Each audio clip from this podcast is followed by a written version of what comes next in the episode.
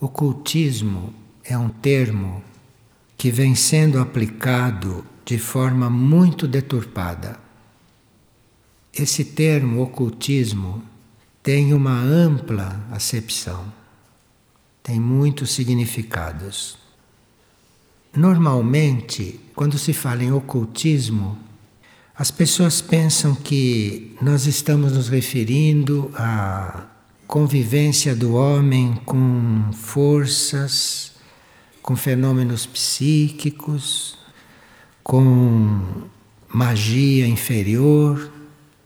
Acham que ocultismo é feitiçaria, encantamentos, quando tudo isso é um desvio do ocultismo.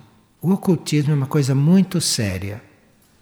O ocultismo é aquilo que é desconhecido, é que ainda está oculto para nós. Então é muito sério o estudo do ocultismo e não tem nada a ver com tudo isto que o povo diz. O ocultismo é bastante estimulado hoje, muito por causa da presença do sétimo raio no planeta.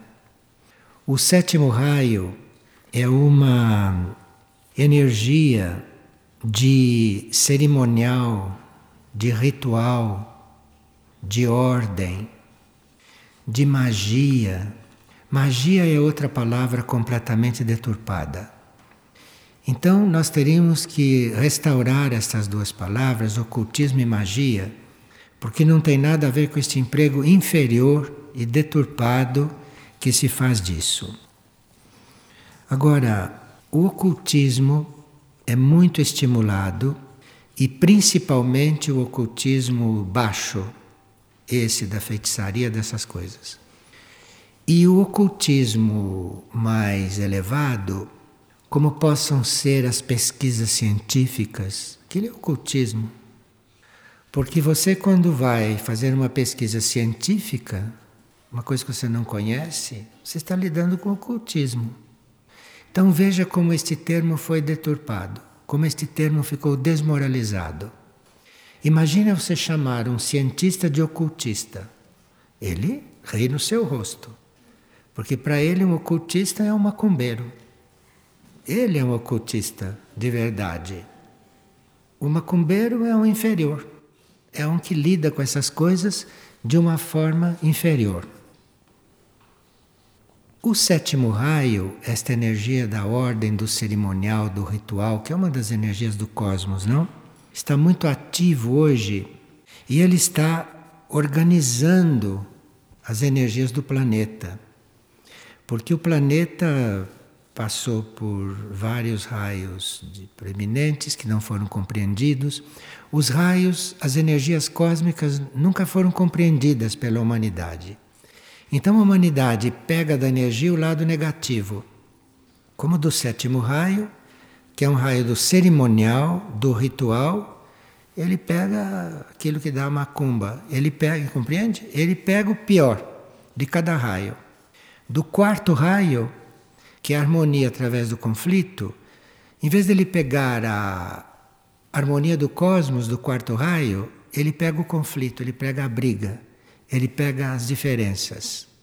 O homem não entende o raio, não entende as energias cósmicas quando elas estão presentes e as usam mal. E a energia é impessoal. A energia está aí. O sétimo raio está aí. Se você quiser usá-lo para a ordem, você usa. Se você quiser usá-lo para mexer com as forças baixas, você usa também. Porque ele é impessoal. Ele serve para tudo. Nós é que temos que compreender o raio e que temos que saber usá-lo. E o sétimo raio, que hoje é o raio mais proeminente na Terra, é a vez do sétimo raio, por um longo tempo. Ele traz a possibilidade das estruturas dos vários níveis de consciência se unirem. Então veja que raio importante os vários níveis de consciência, com a presença do sétimo raio, tendem a se unir, tendem a ir se transformando em um só. O sétimo raio na sua natureza mágica, propicia contatos com reinos internos. Por exemplo, quando o sétimo raio começou a ficar presente, houve muita relação com o reino dévico. Surgiram clarividentes, surgiram ocultistas em contato com o reino dévico. E à medida que o sétimo raio foi se instalando, surgiram até seres humanos que dialogavam com os devas, não mistificando de verdade.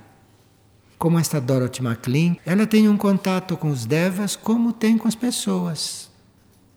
Este é o sétimo raio que possibilita, que faz com que um reino possa se comunicar com outro com muito mais facilidade. Então, uma pessoa praticamente normal começa a falar com os devas e os devas respondem. Percebem o que é o sétimo raio? E o sétimo raio também tem muito a ver com o reino dévico, com o reino dos devas, com o reino dos anjos, de forma que houve uma grande quantidade de contatos com os devas e com os anjos, desde que o sétimo raio começou a entrar. E o sétimo raio, sendo um raio de ritual, está aí para revelar o lado oculto da vida. O sétimo raio favorece muito o trabalho, o desenvolvimento das mônadas que querem este desenvolvimento.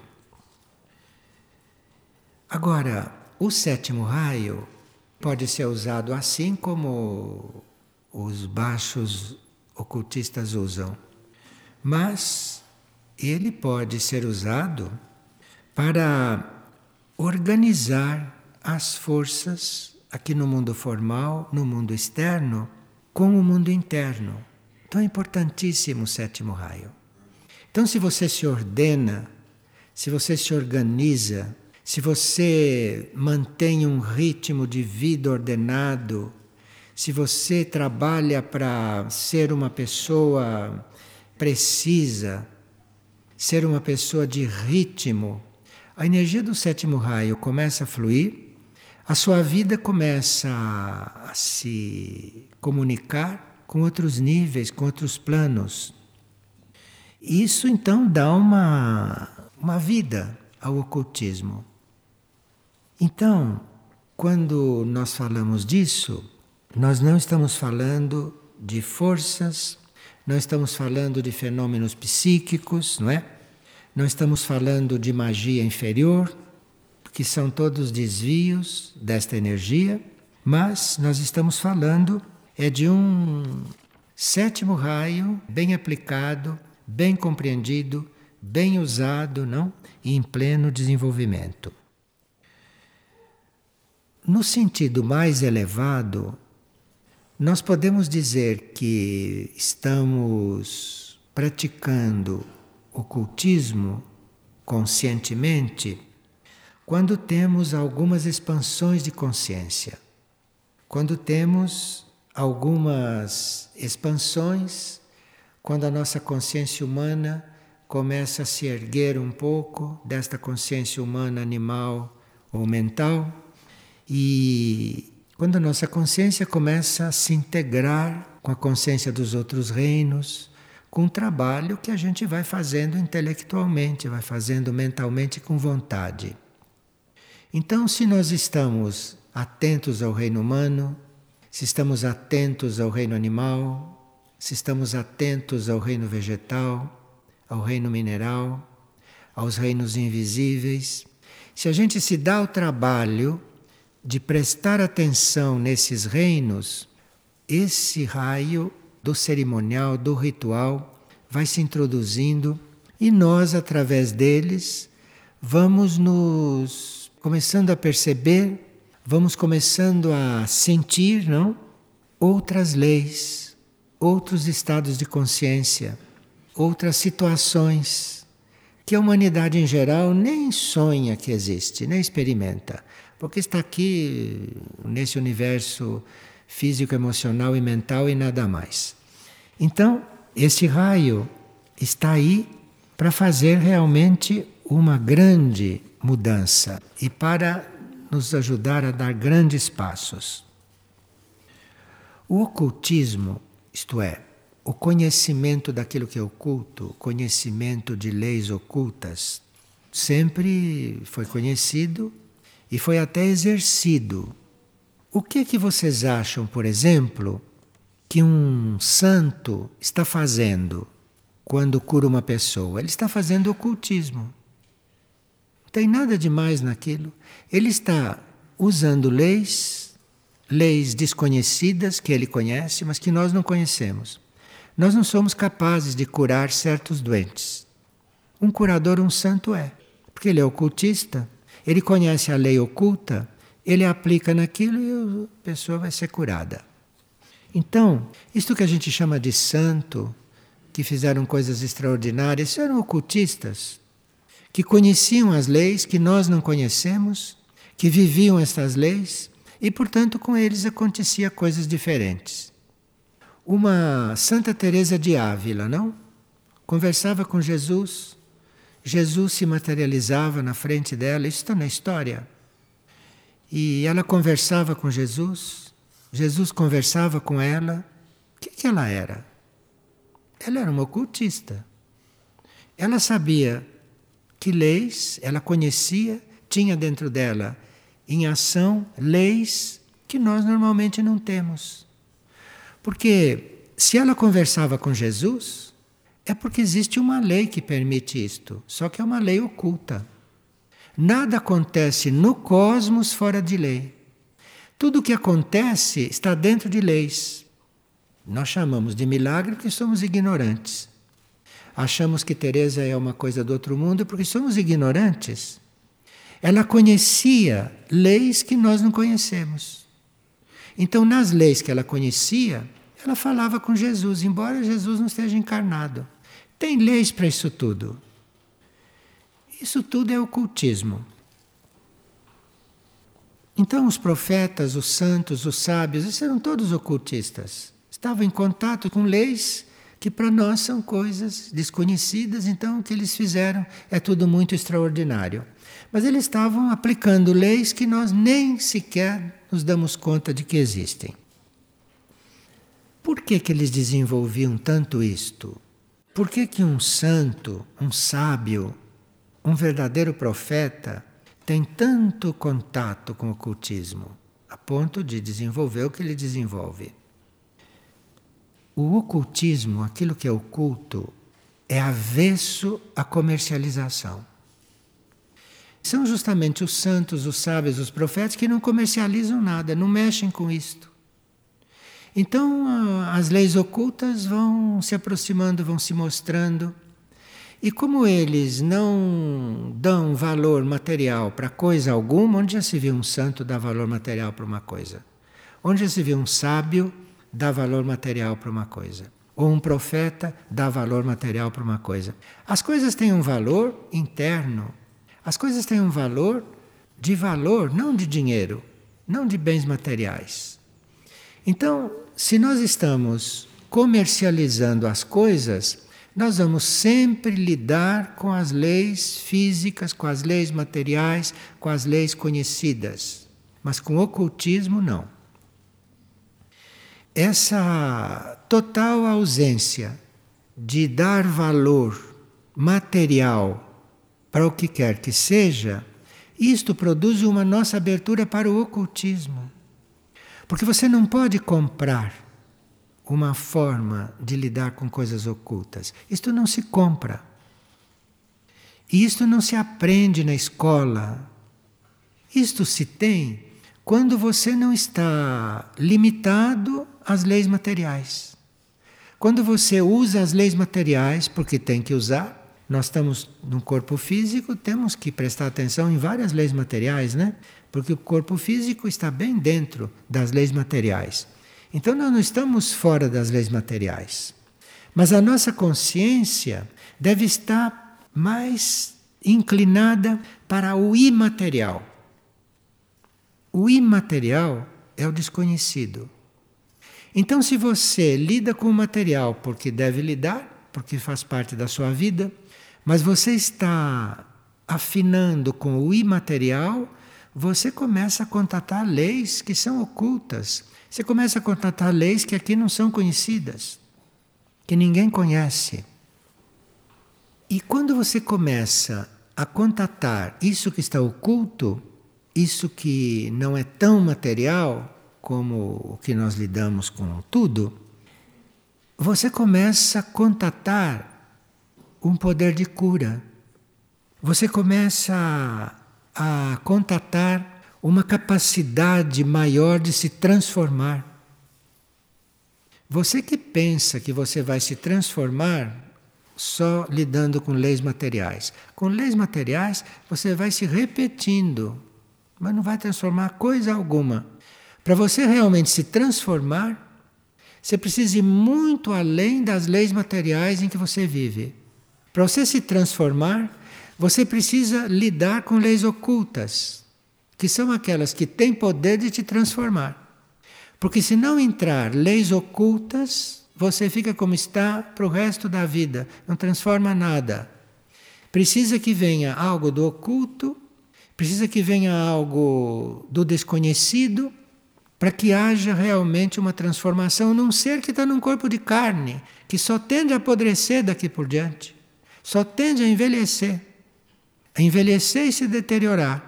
Como que você vai fazer uma transformação dentro de uma coisa destas? Você está fadado a se decompor. E como vai se transformar numa coisa destas? Precisa que uma lei oculta Precisa que leis que venham do mundo imaterial, não desse mundo material, que apodrece, que morre, que se decompõe. Precisa que venha uma lei de um outro nível para se transformar você, para transformar você dentro desse material. E esse material não é só um material físico, é um material emocional também, que é outra coisa que precisa do oculto para mexer com isto. E o mental ainda, muito mais. Você precisa de leis ocultas, você precisa de leis que aqui não são conhecidas, para realmente transformar o seu mental. Porque esse mental humano material é duríssimo, é muito consistente. E para transformar isto precisa ocultismo. Precisa conhecimento de leis que não são mentais, são outras. Então, esse ocultismo, estas leis ocultas, purificam, regeneram, constrói uma coisa nova. Agora, destrói também o ultrapassado. Porque para destruir uma coisa ultrapassada precisa um fato oculto. Porque quando uma coisa se instala, a tendência dela é ficar ali imóvel, cristalizada você vê as casas que os homens constroem? Isto aqui, se não bater um vendaval ou se não, não cair uma coisa aqui em cima, isto fica aqui. Entendeu? Então, você precisa estar em contato com coisas que nós não conhecemos, com coisas que são ocultas, para poder entrar numa vida diferente, numa vida realmente transformada. Agora, o ocultismo, isto é, essas leis desconhecidas, essas leis que não conhecemos, são elas que nos mostram a luz. São elas que nos mostram o caminho, não esse caminho terrestre, que mostram o caminho interno nosso. São as leis ocultas. Não tem nenhuma lei em nenhuma constituição deste mundo, não existe lei em nenhuma coisa jurídica deste mundo que te ensine o caminho interior. Nenhuma. Você pega as constituições de todos os países, pega os direito, esse direito terreno, nada disso te ensina o caminho interior. Você, para entrar no caminho interior, para ir descobrindo o caminho interior, você precisa de coisas ocultas, você precisa de encontrar em você aquilo que está oculto. Com tudo aquilo que você sabe, você pode se preparar para o caminho, mas fazer o caminho dentro da lei, isso você vai buscar lá dentro de você. E são leis ocultas que a sua consciência não conhece. Sempre que nós não estamos pensando em nós mesmos como prioridade, nós vamos transcendendo estas leis comuns. Porque nas leis comuns você tem que tratar de você. Nas leis que se conhece, você tem que se alimentar, você tem que se cuidar, você tem que fazer tudo aquilo que dentro da lei todos nós temos que fazer. Mas para você começar a descobrir as leis ocultas que dizem respeito a como você lidar com você, você precisa não estar muito interessado em você. Você precisa estar interessado em se colocar em função dos outros. Aqui é que você começa a ser ocultista com relação a você. Porque você querer só usufruir, só pegar tudo para você, como normalmente se faz. Isto você vai ficando no ser humano comum, você vai ficando como todo mundo é. Sem descobrir sequer de onde veio, sem descobrir sequer para onde vai depois que morre, sem descobrir qual é o verdadeiro papel na vida. Então, para descobrir estas coisas ocultas nossas, por exemplo, o que viemos fazer na vida? O que, que eu estou fazendo na vida? Por que, que eu encarnei? Quem é que é capaz de responder essa pergunta? A gente encarnou para fazer o que faz? Que vida é esta? O que significa isto? Vale a pena encarnar para viver o que a gente vive? Bom, mas por que, que se está nessa situação? Se está nessa situação por egoísmo. Por egoísmo. Porque você só vai descobrir os motivos pelos quais você está aqui, você só vai descobrir quem você é não quando você está voltado para si mesmo desse jeito egoístamente, só tratando de si. Você vai descobrir quem você é quando você vai se descentralizando, quando você vai querendo ajudar, quando você vai querendo servir, quando você tem a tendência para cuidar mais do outro do que de você. Então, se você põe como uma Madre Teresa, quando você se põe na vida para cuidar mais do outro do que de você, ou quando Madre Teresa chega na maturidade e não cuida mais dela, só cuida do outro, aí ela é uma ocultista. Aí ela sabe muita coisa que nós não sabemos. Entendeu como é? Então, o egoísmo nos mantém nessa vida explícita. Isto de se doar isso de você esquecer de si. Você não tem presente você. Você tem presente o que o outro precisa, o que é preciso ser feito, e você se coloca naquela linha. Aí você vai ser, sim, um instrumento de forças ocultas. E começa a realizar coisas, começam a acontecer coisas que dentro das leis materiais não é possível. Não seria possível. E como é que acontecem? Acontecem aqui no mundo material. Acontece aqui mesmo, lidando com a matéria, mas tem outras leis agindo aqui. Então, digamos que, como aconteceu, não está na, na Bíblia, tem uma multidão com fome, não tem pão para ninguém, não tem comida para ninguém. Aí um ocultista pega um balaio e surgem balaios de pão, surgem balaios de peixe. De onde saiu isso?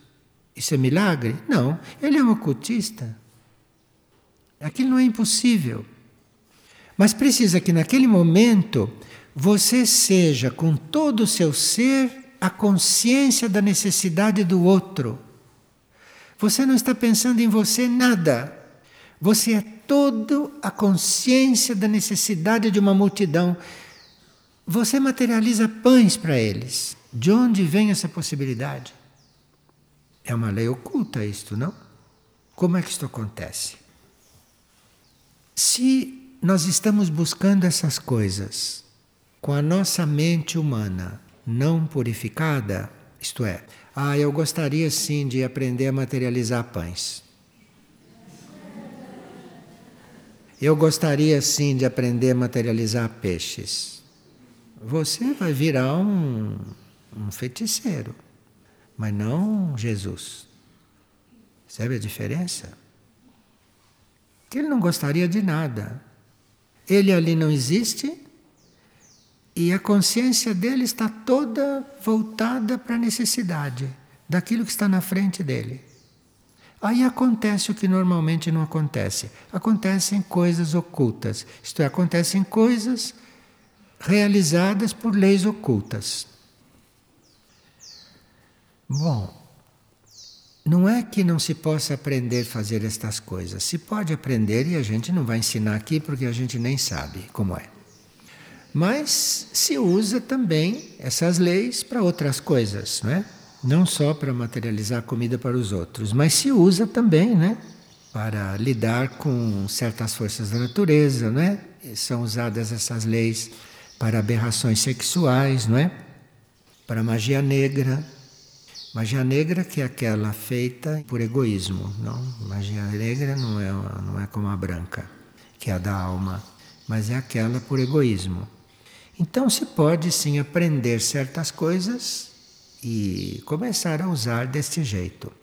Mas o que se aprende é o que há de mais inferior, porque as grandes leis ocultas, você vai entrar em contato com elas é quando você não está mais no meio, quando você não existe mais para você.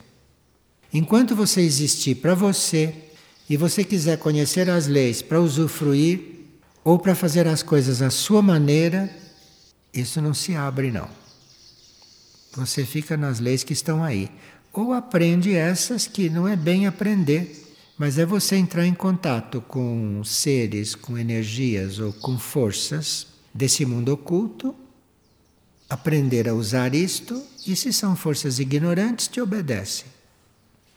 E se não forem forças ignorantes, se forem forças um pouco mais inteligentes, elas te pilotam. De forma que sempre que você está levando em conta você, cuidado com o ocultismo. Não mexa com isso. Fique nas leis que sua mãe e seu pai te ensinaram. Fique nas leis aí que estão impressas nas constituições dos países, não saia disso. Porque senão você acaba sendo usado por forças que estão nesse mundo oculto, né? E com as quais você não sabe lidar. Agora, isso faz parte da evolução humana, isso tudo estaria à nossa disposição e existe toda uma natureza oculta, essa natureza que nós vemos, essa natureza que está em volta de nós, esta natureza que nós colaboramos com ela ou que a destruímos, segundo as nossas tendências, segundo a nossa ignorância, mas esta é a natureza visível esta é a natureza que está aí. Mas a natureza oculta nós não conhecemos. E para lidar com esta natureza, precisava que nós conhecêssemos a natureza oculta, o lado oculto da natureza. Senão, como fazemos para lidar com esta? Como é que você vai fazer para desenvolver muito o plantio das batatas e desenvolver tanto, tanto, tanto, plantar tanta batata, sem que as batatas fiquem aguadas, sem que as batatas decaiam, sem que as batatas fiquem com o gosto que as batatas têm hoje. Não sei se vocês se lembram do gosto da batata. Aqueles que têm 70, 80 anos se lembram do gosto da batata e sabem que isto hoje não é mais batata. Eu estou falando da batata, mas falo de tudo que se come. Não sei se vocês comiam aqui 50, 60 anos atrás, sabem que o que se come hoje não é mais nada do que era, é outra coisa. São coisas químicas. Então, tem toda uma coisa oculta para lidar com tudo isso. E assim como existe o ocultismo nosso, do homem, do nosso ser, existe o ocultismo dos reinos, existe o ocultismo dos animais, dos vegetais, dos minerais. Como é que você vai cuidar de um cachorro? Como é que você vai cuidar de um cão sem saber se ali já tem uma alma dentro, sem saber se ele já está criando uma alma, sem saber se ele está se esforçando para atrair os elementos. Como que você vai tratar de um cão se você não sabe dessas coisas? Se você não sabe o lado oculto de um cão? Então, precisa que nós fiquemos um pouco mais atentos, como falamos nas partidas anteriores, fiquemos um pouco mais atentos e estejamos mais interessados nas nossas coisas que nós não conhecemos. Então, em vez de nós ficarmos nadando, nos afogando nas nossas reações, no nosso modo de ser, e quanto mais você cuida, mais você se afoga nisto. Em vez de estarmos olhando para dentro de nós, lá para onde nós não conhecemos, lá para onde nós não sabemos o que é. Em vez de ficar lutando com aquilo que você é explicitamente, porque todos nós, se começarmos a olhar para fora, se começarmos a olhar para nós aquilo que aparece no espelho, nós nos ocupamos o dia inteiro de nos corrigir. Se a gente sabe ver, né? Porque tem gente que está muito satisfeito assim como que é, e tem gente que acha que está muito bem, que não precisa corrigir nada. Não existe quem não tenha que corrigir. Não existe. Mas para isso você precisa olhar para dentro, você precisa receber lá de dentro, você precisa ver como é que você é lá dentro.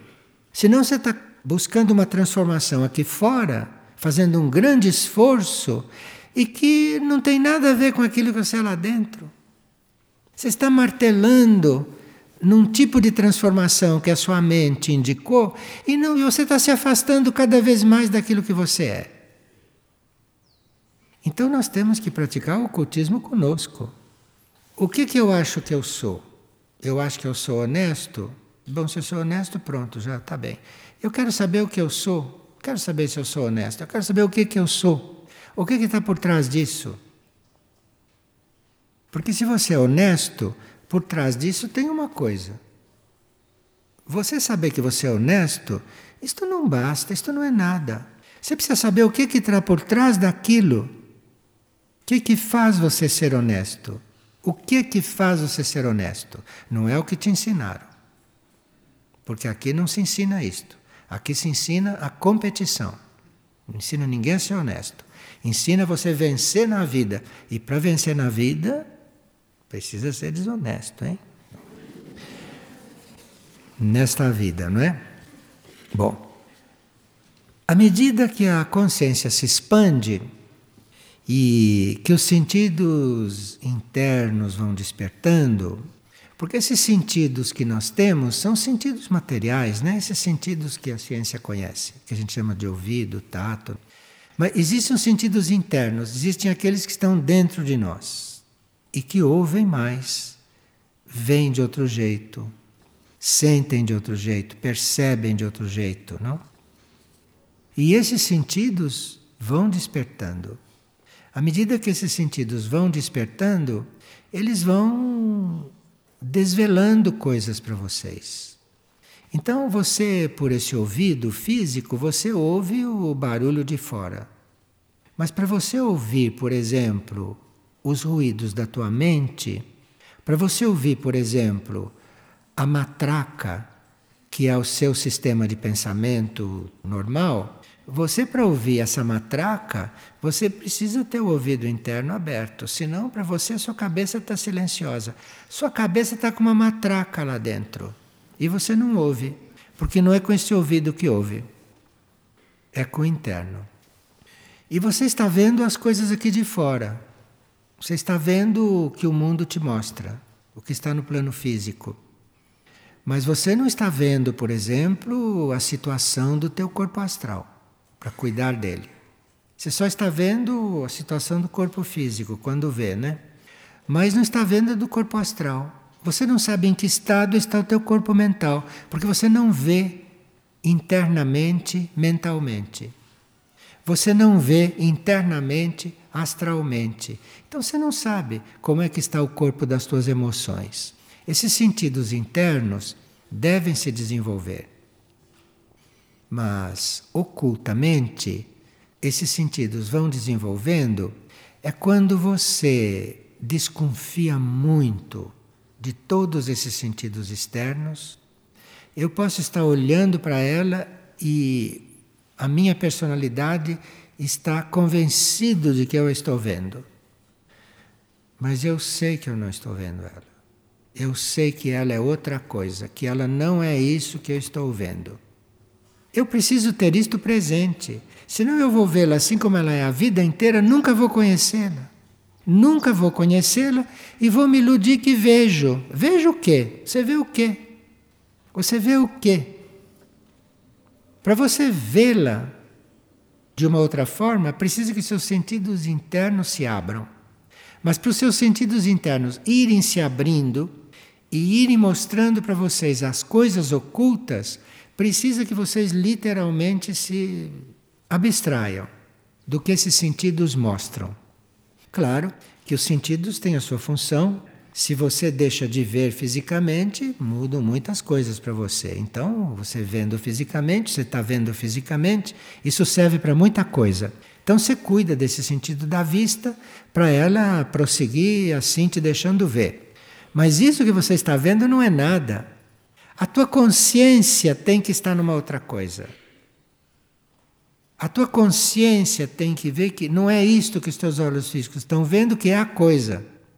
Isto é a parte externa da coisa e que pode ter muito pouco a ver com aquilo que está lá dentro. Muito pouco a ver.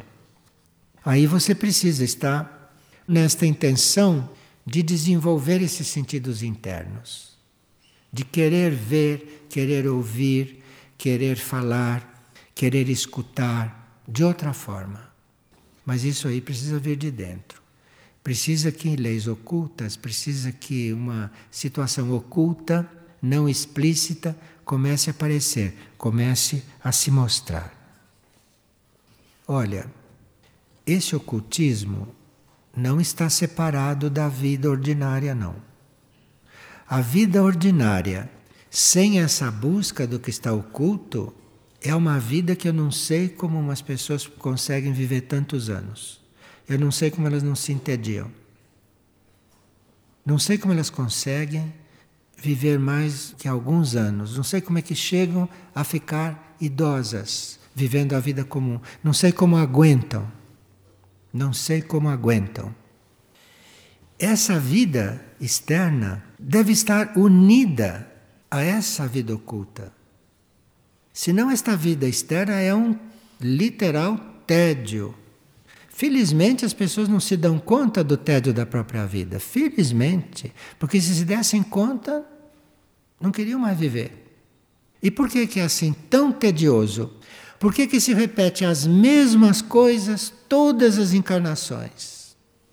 E se vive as mesmas coisas do mesmo jeito, do começo ao fim da vida, como é que aguentam? estão já vacinados não é, contra o progresso. Então, na realidade, toda esta vida oculta nossa, todas essas leis ocultas, essa possibilidade de você dar peixes para uma multidão, peixe que não foi pescado, que sai assim, isto tem que estar unido com a vida externa, isto tem que estar unido com a vida material, isto não é para ficar assim separado.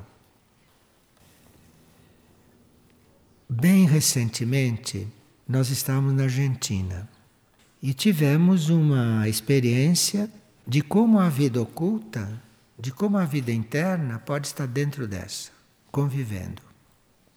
Nós estávamos no restaurante, almoçando, e soubemos que no mesmo restaurante, numa mesa do outro lado, estavam Maia e Nicolás. Sabem quem são Maia e Nicolás, né? São dois seres de aurora, que não são físicos. Não são físicos, Maia e Nicolás. São seres do centro aurora. Eles estavam comendo na mesa do mesmo restaurante, visíveis, pedindo alimento, comendo alimento. E aí mandaram avisar: olha, estamos indo embora. Estivemos aqui, vocês não perceberam, já fizemos o nosso trabalho, estamos indo embora. E foram embora, saíram andando. E claro que ali a 10 metros se desmaterializaram, desapareceram e foram para a aurora. Isto pode acontecer dentro do plano físico. Isto pode acontecer, porque já aconteceu. Eu não estou falando de uma coisa que me contaram. Porque depois à noite, não é? Mandaram dizer que gostaram muito, mandaram recados para a dona do restaurante, tudo isso, coisas muito elevadas, muito animadoras. Então, estas coisas podem conviver com isto que está aqui fora. Pode conviver. Eu só estou dando um exemplo, para não ficar só na história dos peixes e dos pães de dois mil anos atrás. Falando de uma coisa que acontece hoje. Os nossos desejos precisam ser muito examinados. Porque os nossos desejos nunca são na direção da nossa vontade oculta e interna. Então aqui nós precisamos estar muito atentos para ver o que estamos desejando. E cuidado com o que estamos desejando. Cuidado. É desejo? Tome cuidado. Porque o desejo não é a vontade interna. Nunca é. A vontade interna, se ela existe e se ela vive, ela não chega a se transformar em desejo.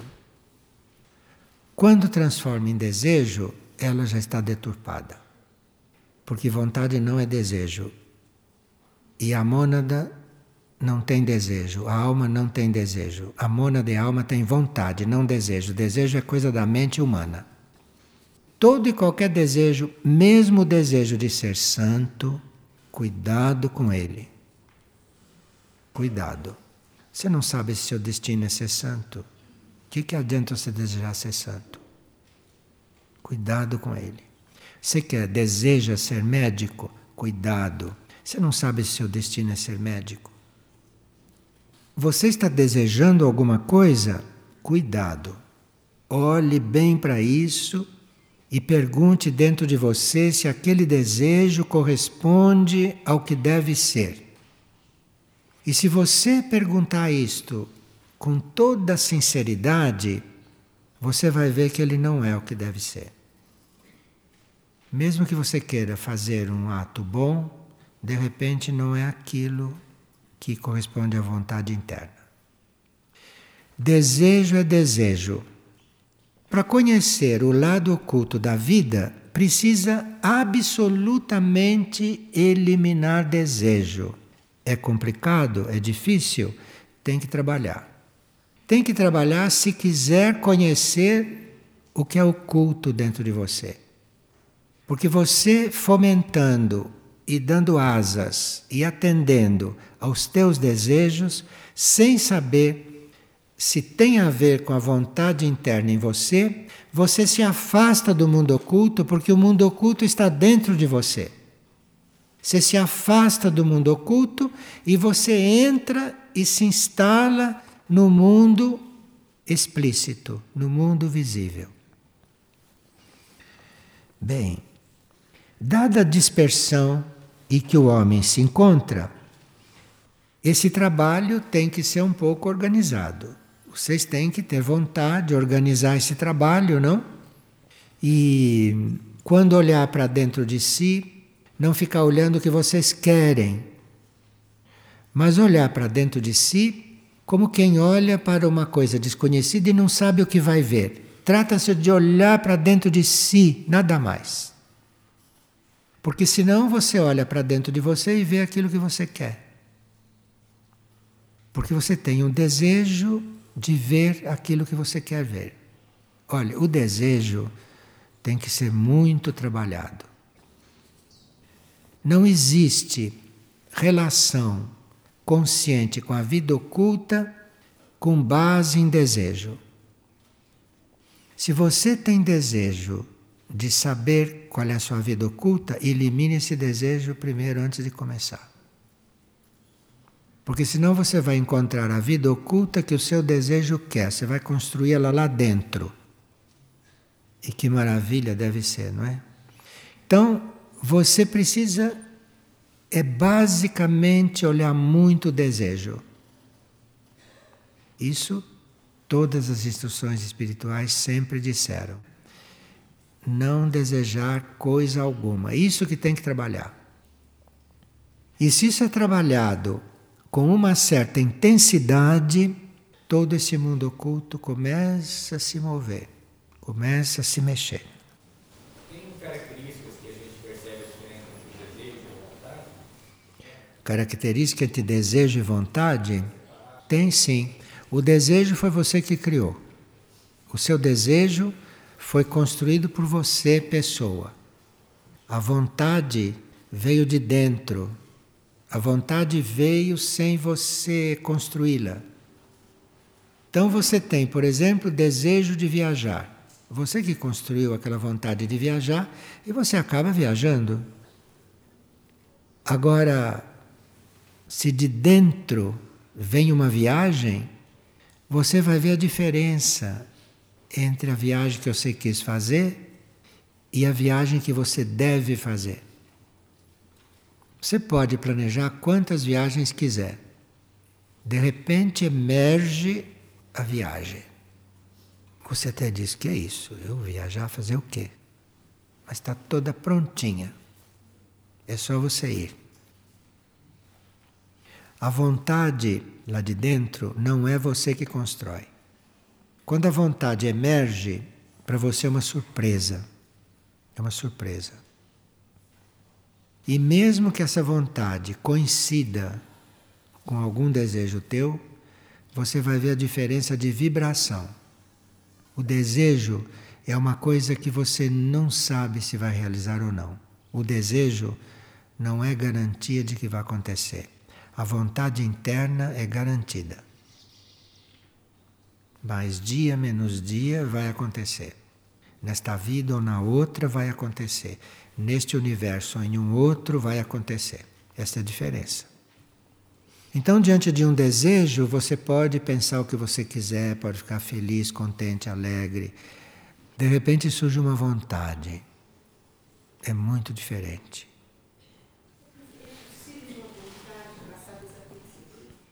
uma vontade de passar desapercebido. Ah, é? Se você estiver com a mente cheia de desejos, se você estiver com o seu emocional cheio de sonhos e de ilusões, surge uma vontade, ela se perde ali dentro, você nem vê. Se mistura com eles e você acha que aquilo faz parte da sua rotina. Não sente o valor daquilo. Enfim, sem o trabalho sobre o desejo, não há conhecimento suficiente da vontade. Você nem percebe o que é vontade e o que é desejo de tanta mistura que está ali.